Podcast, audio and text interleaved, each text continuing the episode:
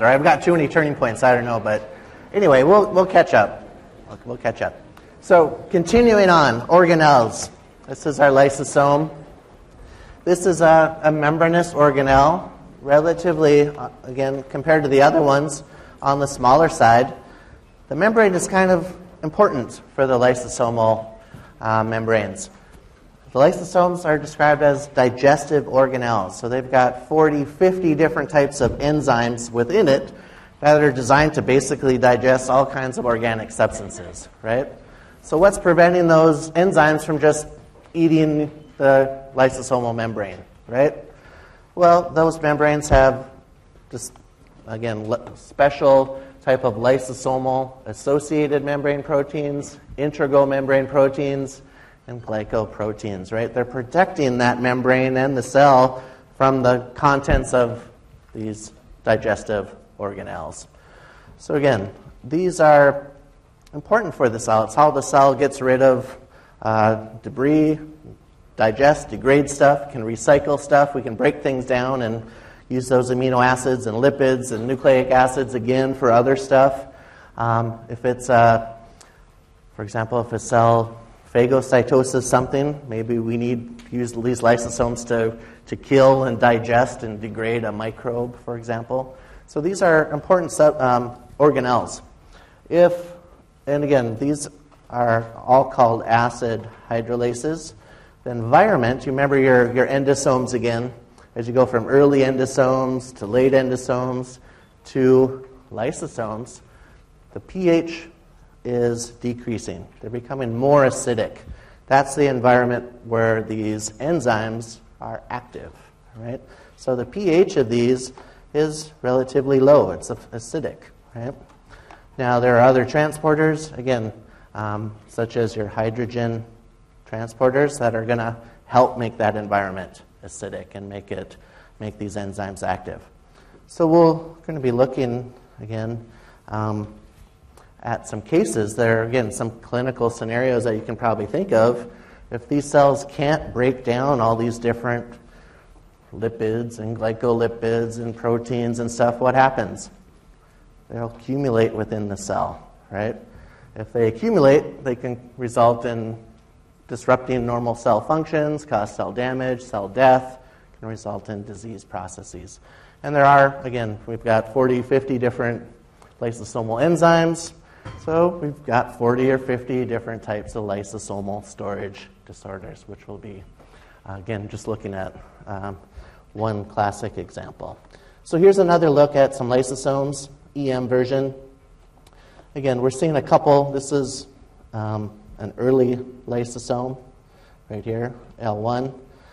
L2, this is a phagolysosome. Remember during phagocytosis, we created that phagosome. Once that phagosome merges with a lysosome, it's a phagolysosome or a secondary lysosome. And you can tell we've got lots of different vesicles that we see within it. Okay, so this is a phagolysosome. We can also see some mitochondria and these MBs are multivesicular bodies. So these are, again, late endosomal structures. Here's a higher magnification of some L2s. Again, we can see a number of different vesicle structures within the lysosome. They can also stain for specific um, enzymes. In this case, we're looking at a lysosome. Um, again, looking at the acid phosphatase within this lysosome. So, this also kind of brings up kind of a classic protein trafficking, protein targeting scenario. How do we get all these lysosomal enzymes into our actual organelle? We know the pathway now, right? That message is going to be translated by a ribosome. Initial peptides are going to have an ER signal sequence. It's going to go to the ER, undergo its initial folding, processing. Then it's going to go to the Golgi. In the Golgi is where some of these important um, targeting processes take place. So, enzymes or proteins that are going to the lysosome are going to be tagged. They're going to be tagged in the Golgi. What are they tagged with? different peptides are going to be tagged with mannose 6 phosphate. That's, again, multiple mannose 6 phosphate on these different proteins. That's marking these proteins as lysosomal proteins. All right?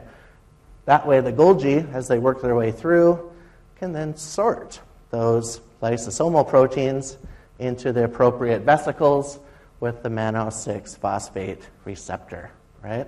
So we're taking them, we're sorting them, we're packaging them into specific vesicles so they can be targeted to the either late endosome or lysosome. So again, this again comes up again and again. So for example, you could have a, a, a mutation in a um, lysosomal enzyme. Uh, if it's not tagged properly with mannose 6 phosphate, it's not going to get to the lysosome. You won't be able to digest and degrade those uh, substances. They will accumulate within the cell, and they can, again, disrupt cell function, cause cell damage, cell death, and cause a potentially um, disease situation. Now, there are a number of these. The first one that was really characterized was the one on the right, your Tay Sachs disease, by both Tay and Sachs. All right? Now, again, there are lots of different types. This one's kind of significant because it was the first lysosomal storage disease characterized. And it's due to a, a mutation in the hex A gene. Um, again, this enzyme has two subunits, an alpha and a beta subunit, and Tay Sachs is caused by a mutation in the hex A part.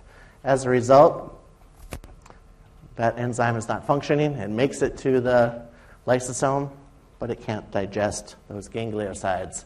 They tend to accumulate in the cell and typically affects, again, often affects neurons, nervous tissue. And these neurons become dysfunctional, they undergo programmed cell death, and they die. All right? Again, we start losing lots of neurons in the brain and spinal cord. These young usually becomes apparent um, during infancy, and they do not live until usually only until about three or four years old, right? Not a lot you can really do with lysosomal storage diseases.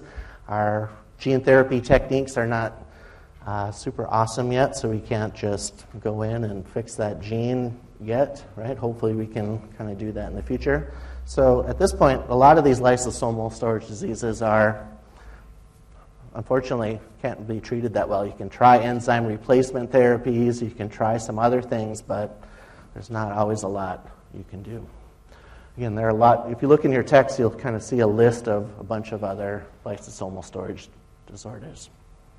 Okay, so we've talked about endocytosis previously. We talked about phagocytosis. These things are all coming into the cell and usually going to the lysosome for digestion and breaking things down. There's another pathway, which is autophagy. Phagy means to eat right? So autophagy means eating yourself, right? So this is where the cell can create these different membranes, usually from your endoplasmic reticulum, within the cytoplasm, and they'll just engulf and surround big swaths of the cytoplasm and form an autophagosome. So it can bring in cytosol, it can bring in organelles, whatever it surrounds will create an autophagosome and those can be delivered to the lysosome for uh, digestion. So, why would you want to do that? Again, there's different types of autophagy. This one we're talking about is macro autophagy.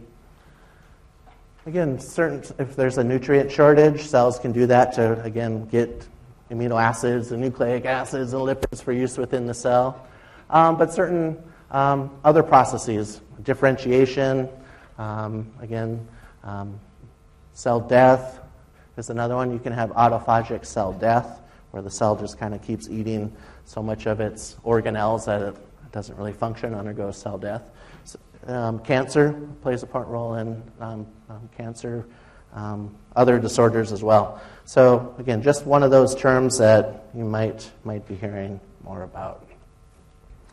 Another thing, again, this is a, so all those things going to the lysosome hopefully are going to be digested and degraded. Could be proteins, cytosol, organelles, whatever, right?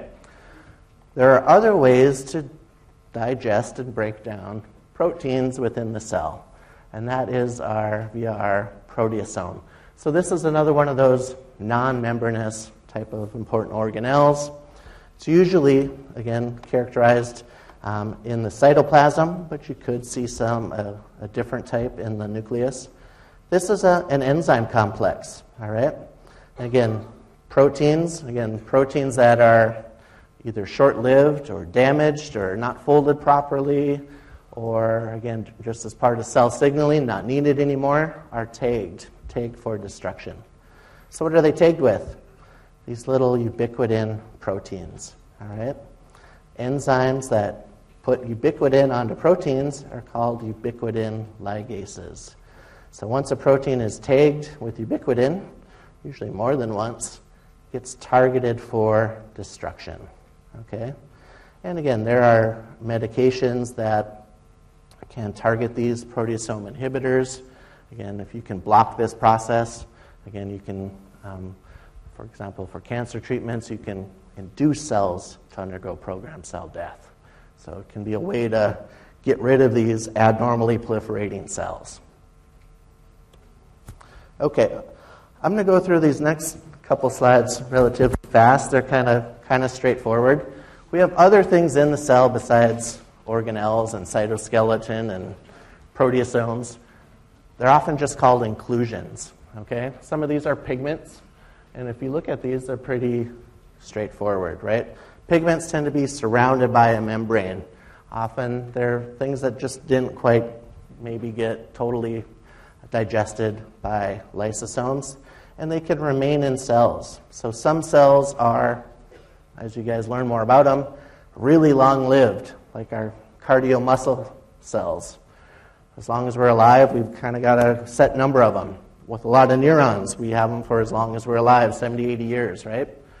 So, cells, these are long lived cells, will often accumulate some of these pigments like lipofuscin over the course of our lifespan. Um, some pigments you can see in, in other areas like hemosiderin. That's a result of when you break down uh, hemoglobin, right? So we can see it in things like your spleen and in your liver, where we're breaking down red blood cells. Uh, melanin we see in the skin. It's a pigment that gives us a tan and gives us our complexion, right? We also see it in certain neurons. We can see mem- uh, other substances in the cytoplasm, things like glycogen. It's just storage form of glucose, right? So it's in the cytoplasm. It's not necessarily um, in a certain organelle. Same with uh, lipids. Lipids can also form nice little um, droplets within the cytoplasm as a storage form of fats and other lipids. So I'll let you guys kind of go through some of these. Again, these are from your book. These dark electron dense areas, it's just glycogen within the cytoplasm. They're not any particular organelle. Lipids. Lipids by light microscopy don't fix well. They get washed out, right? When you do your fixation and your different dehydration steps and all that kind of stuff. So they often appear just washed out. So they look like these little empty spaces. However, if you use special fixatives, like for EM, like your osmium tetroxide, now we can keep those lipid droplets intact, they appear as these electron dense areas. If it's an EM, here's another one. Again, these are just lipids. They're not surrounded by any um, membrane, they're not in any particular organelle. Here's some example of pigments. Again, these are sympathetic ganglion cells. If you think of your sympathetic chain, those little swellings, this is where we find cell bodies. And with these are long-lived cells, so they have accumulated lipofuscin, which is in the cytoplasm. Uh, these are neurons in the substantia nigra. These are cells that are responsible for Parkinson's disease, right? These are dopamine producing cells. Kind of they share some, some pathway similarities. So you can see melanin in these neurons. But usually we think of melanin as our in our skin cells. Okay, mitochondria. This is an important one. Why is it so important?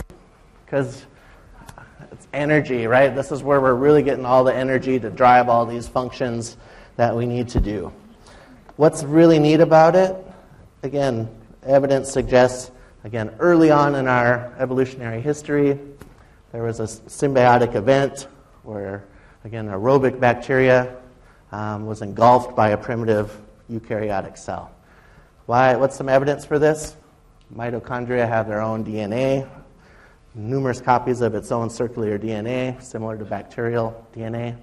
That DNA is still active, right? It still encodes for certain genes and is transcribed by mitochondrial ribosomes. They've got some of their own transfer RNAs. And what's important about it is these genes encode for proteins or enzymes that are important in that oxidative phosphorylation pathway. So they still maintain their um, small portion of their, their own DNA, and again, their own rRNAs and their own transfer RNAs. What else is unique about mitochondria? How do we inherit it? It comes from our mother. So we can also use it for lineage tracing and tracking again, migrations of humans throughout, throughout our past. Um, again, it has its own DNA, has its own genes, can be susceptible to mitochondrial DNA damage, right? So there are mitochondrial conditions. So they're energy or making responsible for really cranking out that ATP. So cells that are really need a lot of energy, like muscle cells, for example, uh, these are sarcomeres packed in here. These are mitochondria. Um, here's again, they have different shapes. Um, they can divide on their own. They can have different morphology depending whether they're active or not. But cells that are really active will be just be packed full of mitochondria. So, we're not going to. Let, let me back up just really quick. This is the other kind of unique feature about the mitochondria. It's our other double membrane organelle, right? Doesn't have a single lipid bilayer, it has two. It has an outer membrane and an inner membrane that creates all these little folds or cristae. It's in the inner membrane where we find the mitochondrial products for the oxidative phosphorylation chain. Right? So there, this is your NADH dehydrogenase complex, and this is your electron transport chain, and they create this proton gradient. And again, ultimately, we use that proton gradient to drive this ATP synthase enzyme. All of these are mitochondrial genes. So if you have a mutation in some of these mitochondrial genes, it's going to impact often our ability to produce ATP, and again, can have some a wide variety of different types of, of symptoms depending on the cell type and tissue type. But there are other lots of other enzymes you're going to be and pathways you're going to be talking about with the mitochondria. Again, with biochemistry, your citric acid cycle is in your matrix, right? There's lots of other, other important things going on with your mitochondria.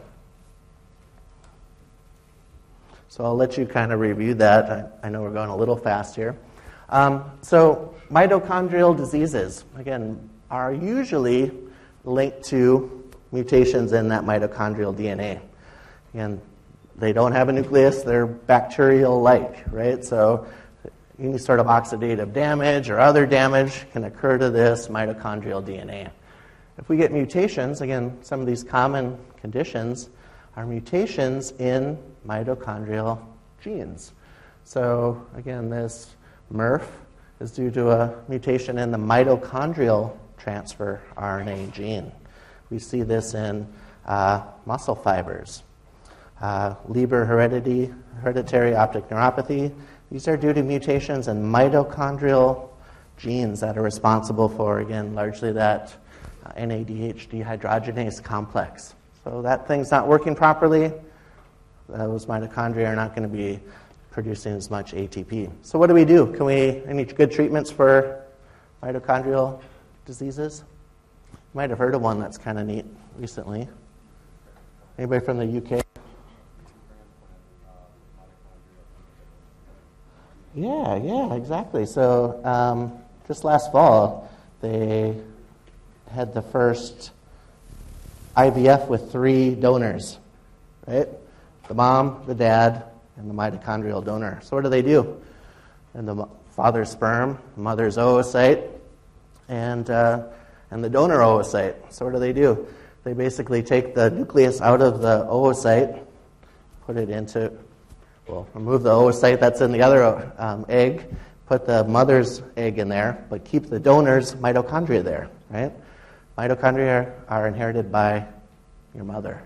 So if you have a, a known mitochondrial disorder, you don't want to pass that on, right? So you're basically using somebody else's oocyte and mitochondria and putting the, the mother's DNA in there. And the first child born by this method was just last fall. So that's a way of preventing some of these mitochondrial disorders from from occurring. And it's kind of a neat, neat uh, article if you want to review that. Okay, so our last one is the peroxisomes. Now, these are also called microbodies because of their small size. And also, really important, their small size doesn't really um, say how important they are, right? Really important in um, fat metabolism, lipid metabolism, breaking down these really very long chain fatty acids. All right? Again, if there are peroxisomal disorders, these long chain fatty acids will tend to accumulate in the cell. They can cause problems. They're especially important in, in neurons um, because they also are important in some lipid metabolism, in particular plasmalogens. These are a certain type of phospholipid that um, is predominant in like your myelin, myelin sheaths, the coverings of your, your axons, right? The insulating part of your, your neurons. So if these peroxisomal disorders are in effect, again, um, you're often going to have symptoms um, or problems with neurons, with that tissue, with the brain. So again, we'll often um, often really not resolve itself very well. Kind of results in kind of an early mortality, right? Usually within, again, the first couple years. There's a wide spectrum of types of peroxisomal disorders. Again, sometimes they're kind of put under the heading of Zellweger syndrome. Again, but are, sometimes they'll just call them peroxisomal disorders. So if there are mutations in peroxisomal genes, they're not going to be functioning properly in the peroxisome, or if there's a mutation in the signal sequence, then those proteins are not going to get there and not function properly. Another important function is this um, ability to basically deal with these reactive oxygen species. We're, we were talking about the mitochondria, we're aerobic organisms. We, are, we need oxygen, we're breathing oxygen, we need it to make ATP but it also creates a lot of these oxygen radicals. That's not good for proteins, for DNA, for lipids. It causes damage. So peroxisomes also, with other enzymes like catalase, can deal with and break down those um, toxic oxygen radicals and change them into things like oxygen and water. So small size, but some especially important important roles. All right. So let's finish this, this uh, organelle one.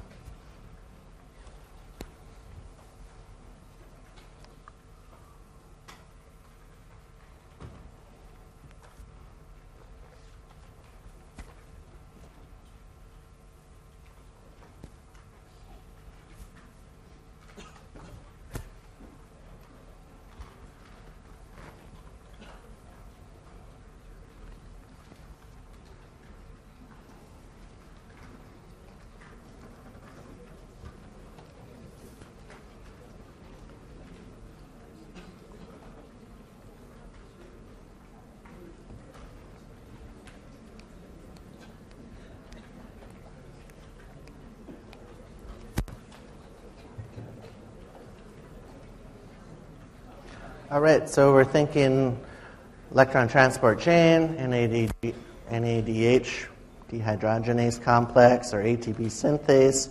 We should be thinking that inner membrane. These are mitochondrial genes producing mitochondrial proteins that are being inserted into the inner membrane.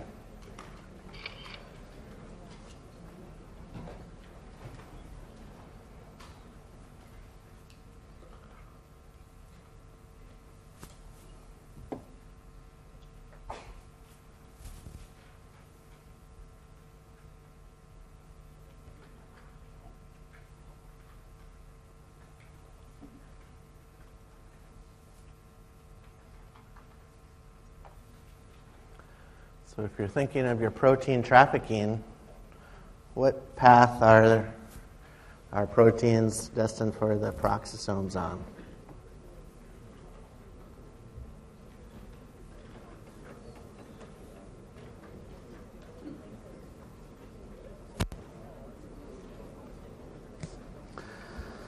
So we talked about two pathways, right? We had the ER Golgi pathway, and then we, otherwise known as your membrane-bound organelles, and then you had your free ribosomes, right? These are free ribosomes producing a protein that has a peroxisomal signaling sequence on it. Okay. So good. I finally gave you a question that made you think, made you think a little bit.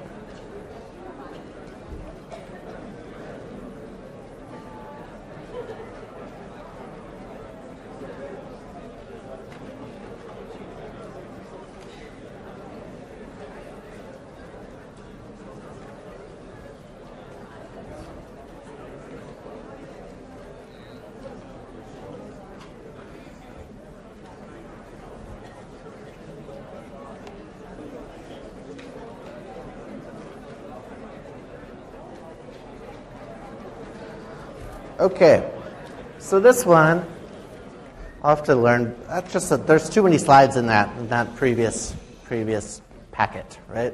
This one only has about 20 some, so I think we'll still be on, on track to be done on time. So in this one, we're going to be continuing, and we're going to be looking at our cytoskeleton. All right.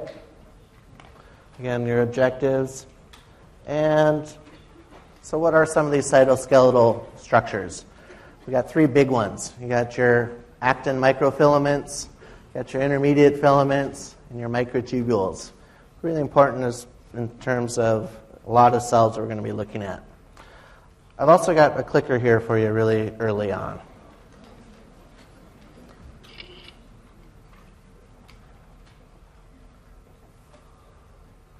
This is a pre-test.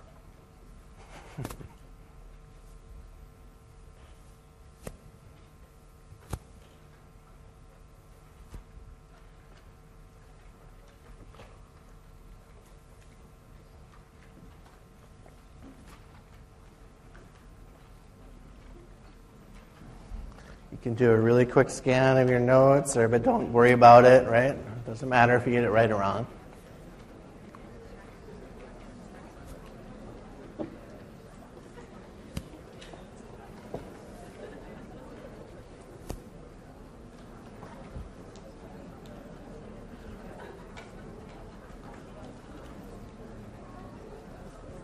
Oh, right. I didn't want I didn't want you to look at it yet. So, all right.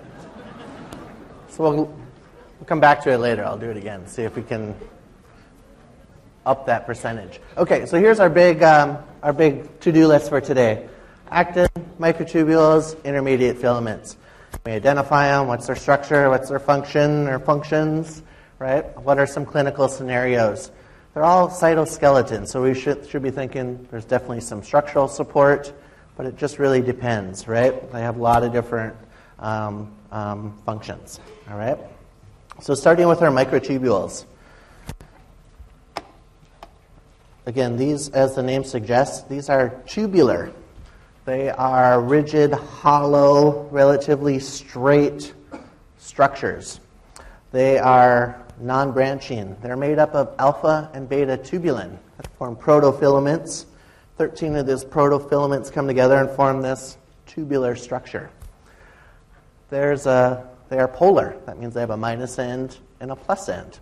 In this particular slide, all these green things are microtubules. This red thing is what they call the, the centrosome. All right, this is where the microtubules are anchored or nucleated. So this is the minus end. They're anchored at the minus end. The plus end goes out to the cell periphery. All right? Lots of functions. These microtubules are these straight tubular tracks. They act like railroad tracks, so they're involved in intracellular transport. All those vesicles we've been talking about, they're transported along these tracks. There are motor proteins like little railroad cars that walk along these tracks, and they bring vesicles with them.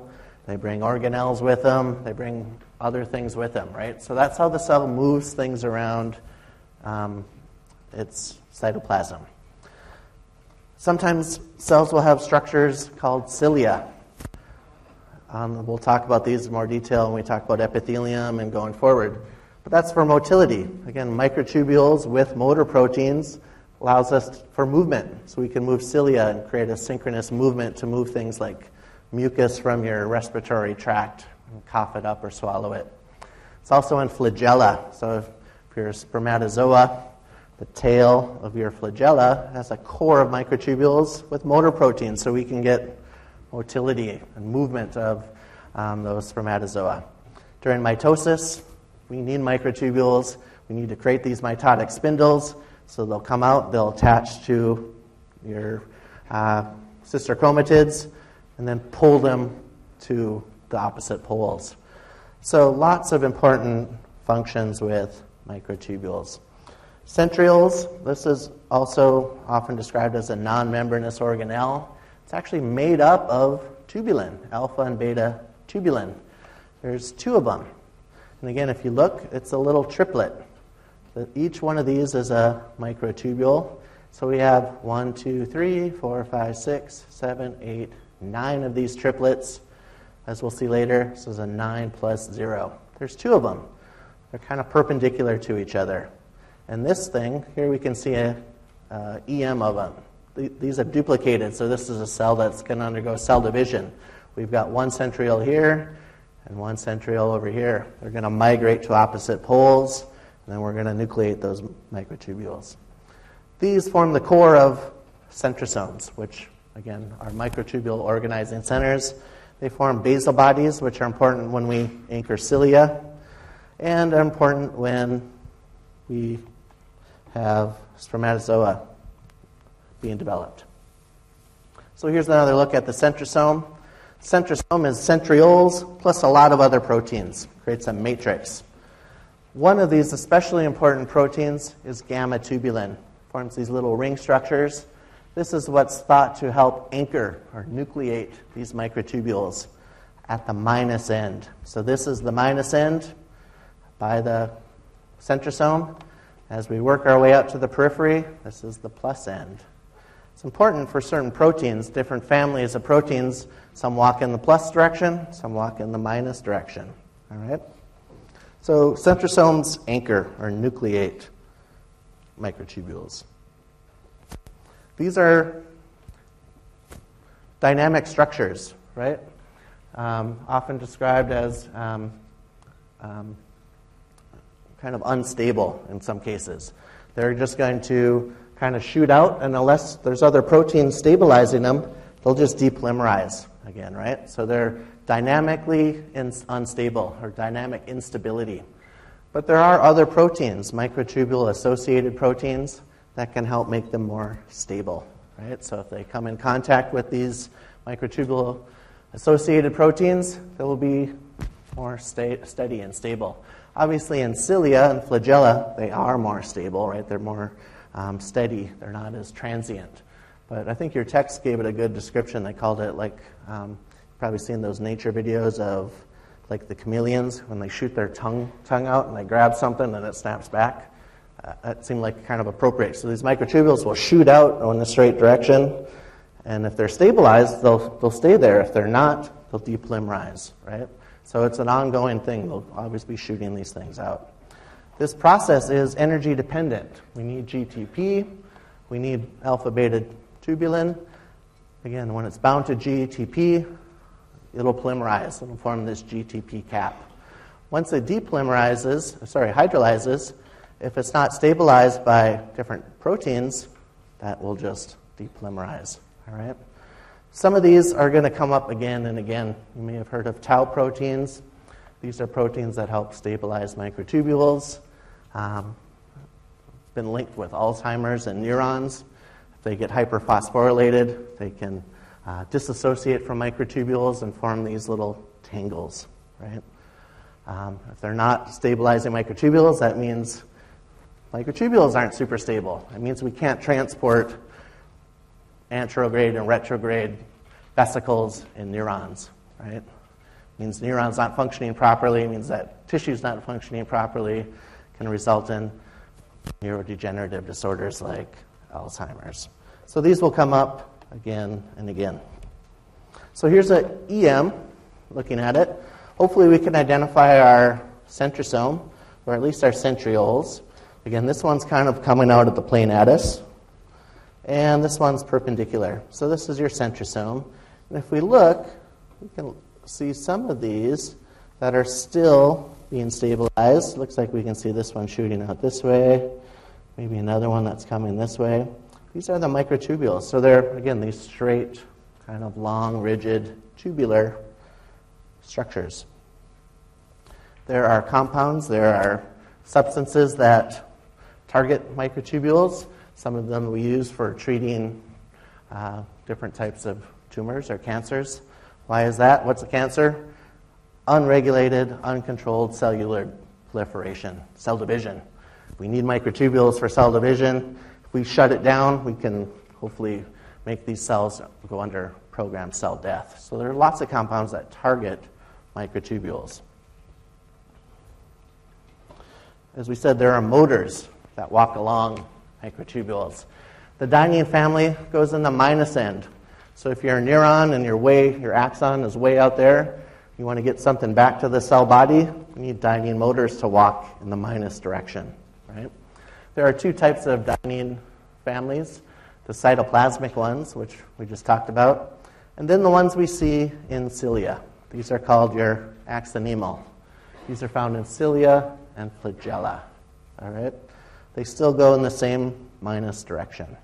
So cytoplasmic can bind vesicles, they can bind organelles, and just kind of walk along the surface of these tubules. Kinesin is the other family. It walks in the positive direction. So again, it can bind other microtubules or it can bind vesicles, bind organelles, and if there's energy, these things will again walk along the surface of these microtubules. We'll be looking at these again when we talk about epithelium. Again, cilia, the key feature we want to emphasize today is they are formed by microtubules. They have a core of microtubules, a 9 plus 2 core. And with motor proteins, it allows for bending and movement. Here's another look again. Um, here's if you do a cross section through here, it's going to look like this a 9 plus 2 arrangement with dynein arms. These are the dynein motors that are going to bind to adjacent microtubules and walk in the minus direction. We're going to look at these in more detail when we do epithelium in just the very near future. Some cells have what's called a primary cilia. Some say almost all cells have a primary cilia. It's important in a, in a few different ways, though. During development, sometimes this primary cilia is called a nodal cilia, and it pl- plays a role in left and right symmetry, right and left sides of the body. Um, certain cells have an active um, primary cilia, particularly tubule cells of your kidney, right? Has little fluid flowing through it. And these act as little mechanoreceptors, right? As fluid is flowing by, this primary cilia will, will bend. And as it bends, it'll open up, for example, calcium channels like your polycystin um, 2 channels, right? So, some of the big um, uh, basic science roles of primary cilia were first described in, in these kidney tubule cells, where they were looking at primary cilia for other reasons, and then identified that there were mutations in these polycystin genes, which are little transporters for calcium located in the primary cilia. So, as the fluid flows, it'll bend and cause those channels to open. Um, if they're mutated, you'll get poly, you'll get these cysts forming all over your, your kidneys. All right, intermediate filaments. This is, um, again, kind of a, a general review of it. There are lots of different types of intermediate filaments, as we'll see in the next slide. In this particular image, all these red um, cable like, rope like structures spanning the, the cell are, our intermediate filaments. Green is actin again. This is our nucleus. Think of these as big cables that are kind of spanning the cell, right? So they're going to provide structural support and provide some tensile or uh, shearing protection um, and structural support for the cell. As we'll see, we'll talk about those again when we talk about our cell to cell junctions. There are certain types of cell to cell and cell to matrix junctions that these things are attaching to, right? So they're, Think of like cables on a suspensory bridge or those kind of things where they're spanning large swaths of the cytoplasm to kind of provide support to these um, membranes. And there are lots of different types. So as we go forward, we talk about epithelium, we'll be talking about keratins or cytokeratins. When we talk about muscle, we'll be talking about vimentin type or desmin, right? When we talk about um, um, Neurons, we'll be talking about neurofilaments. When we talk about the nucleus, we're talking about lamins, right? So these things are going to keep coming up. They're, again, slightly different. Basically, what's different from the other cytoskeleton is they're not polar, right? We're just getting protein monomers coming together to form dimers. Dimers are forming tetramers, and they're coming together to form these um, octamers, right? And form these rope like structures. And that's, again, we'll be spending more time with those as we go. So the last one, and also a really important one, is the actin filaments. Also called microfilaments because they're the smallest, right? They are polarized. They have a minus end. They have a plus end. They're made up of actin, right? G-actin, G-actin is the globular actin. When it comes together, forms a filament, which is F-actin. And our most simple uh, filaments is almost just two strands or two filaments that are kind of wrapped around each other. This is energy dependent and requires ATP to polymerize or otherwise make it grow. Right? These are also dynamic unless we have proteins holding them in place and stabilizing them.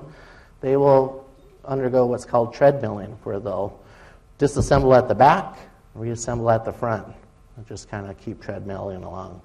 Really important, it supports the plasma membrane. It's associated with a number of junctions. Again, when we talk about epithelium in just a few days, we're going to be talking about actin filaments. We'll be talking about some of these um, microvilli and stereocilia again in more detail.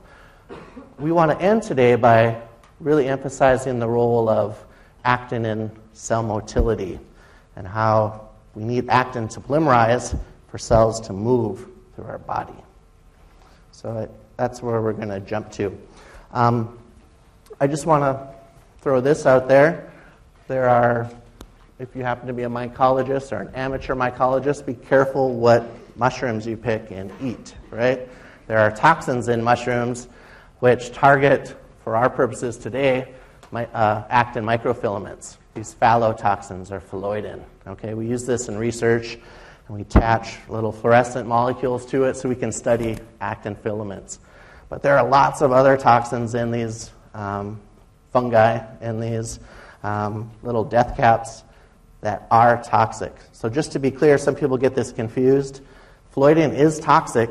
We use it to treat cells. Again, binds to actin, can disrupt actin but it's not usually what's toxic when you eat it. Okay, there are other toxins in there called amatoxins that are able to pass across your, your epithelial lining of your GI tract and get absorbed by cells, and they are the ones that are responsible for the death, okay, in most cases. However, if you inject phalloidin into an animal, that is going to be toxic too, right? But it doesn't cross the, the GI barrier, it doesn't get absorbed. It's the amatoxins. Okay? So you guys will be talking about that in biochemistry. Just throwing it out there because I knew that some other people got confused with that previously. But they are, they are toxic and result in death usually within a week. Okay. These are structures that have a core of actin. We're going to be talking about these when we look at epithelium in just a few days. So we'll come back to these. Microvilli, stereocilia, just for reference, these really should be called stereovilli. People, students get these mixed up. They think cilia, they think microtubules. And you'd be right.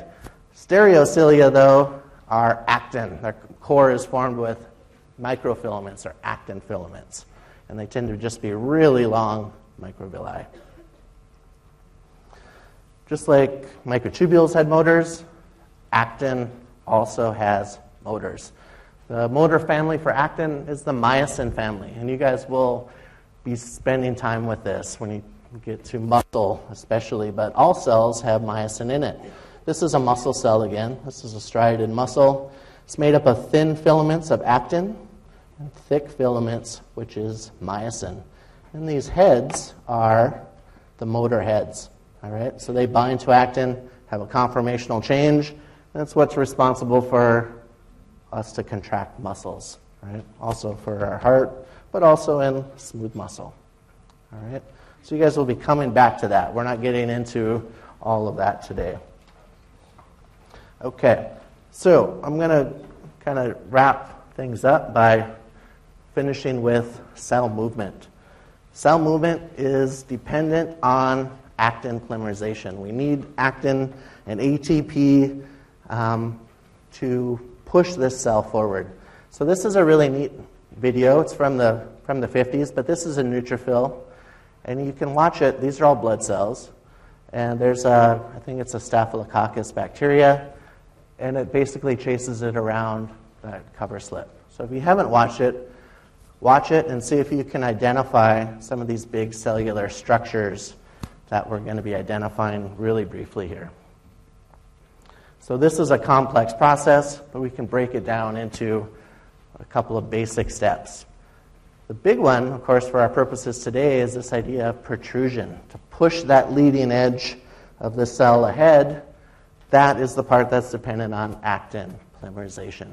So we can't push or protrude that plasma membrane unless we have the actin cytoskeleton functioning properly. And there's other signaling pathways and um, binding proteins and um, other things that play a role. So, all types of cellular protrusions are due to actin polymerization. So, we can shoot out just a single kind of finger like process, which is a filopodia. We've already talked about pseudopodia when we're engulfing or phagocytosing um, cells or debris. Or in the case of movement, it's lamellipodia. So, lamellipodia are these ruffle like structures. Again, filopodia are these finger like structures. All of that is due to actin polymerization, pushing that membrane out. And here's just how that actually looks. These are our actin filaments and treadmilling. So they're disassembling at the back and polymerizing at the leading edge of these cells. So here's another another look at that, right? This is the lamellipodia. This is the leading edge. This is where we're going to have this um, really dense meshwork and our actin-related proteins. So if you zoom in on this, it would look something like this, right? All these different branching, polymerizing actin filaments. Here it is in cartoon form, right? Looking at this leading edge or lamellipodia. That's the front of the cell. So it's coming moving in this direction, right? So, to finish things up, this is a cell type you're going to be talking about when you get to blood and white blood cells. It's the neutrophil. It is one of the first responders to an infection or inflammatory response. It's uh, it goes and it kills and it targets and it phagocytoses bacteria and that sort of thing, right? It's normally found in the blood vessels, though. So to get to the tissue, it has to exit, right? And you'll come back and you'll spend time talking about these integrins and selectins and all of that. What we're interested in today is how does it actually move, right? So once it becomes plated or bound to the wall, this is a blood vessel, it's going to have a conformant, it's going to squeeze in between endothelial cells, so it's going to create this little pseudopod and exit, right? So it's exiting that blood vessel and it's entering that connective tissue. Once it's in that connective tissue, it can then move by chemotaxis, by protrusion and attachment and contraction to get to that site of inflammation. So here's a little time lapse, and here's how we're going to end today. So this is early, this is a little bit later, and this is a little bit later after that. So what we're looking at, these are blood vessels, all right? So, and this is the connective tissue on the outside. You guys will be coming back to it later. So this, you can look at these, these cells with these little lobulated nuclei are neutrophils. They're bound to the endothelial cells at this stage. There's inflammation somewhere out here that's caused them to get stuck on the, on the endothelial cells. They're going to extend that pseudopod in between endothelial cells and exit that blood vessel. So now all these neutrophils have gone from inside the vessel outside the vessel, right? Now they're going to respond to those uh, histamine and other um, chemotactic stimuli to migrate out into that connective tissue where that site of that inflammation is, right? And hopefully they'll eat and digest and kill and degrade those bacteria, for example. All right? Don't worry about it. You're going to be coming back and spending more quality time on those neutrophils. So this is our 100 percenter today, right? Because we've already did the pretest, so we should get a 100% on this one, I'm hoping.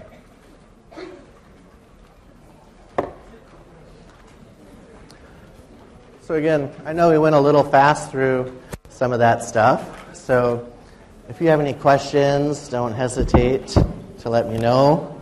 Um, I'll be with you again tomorrow, so if something comes up, you can talk to me then too. So.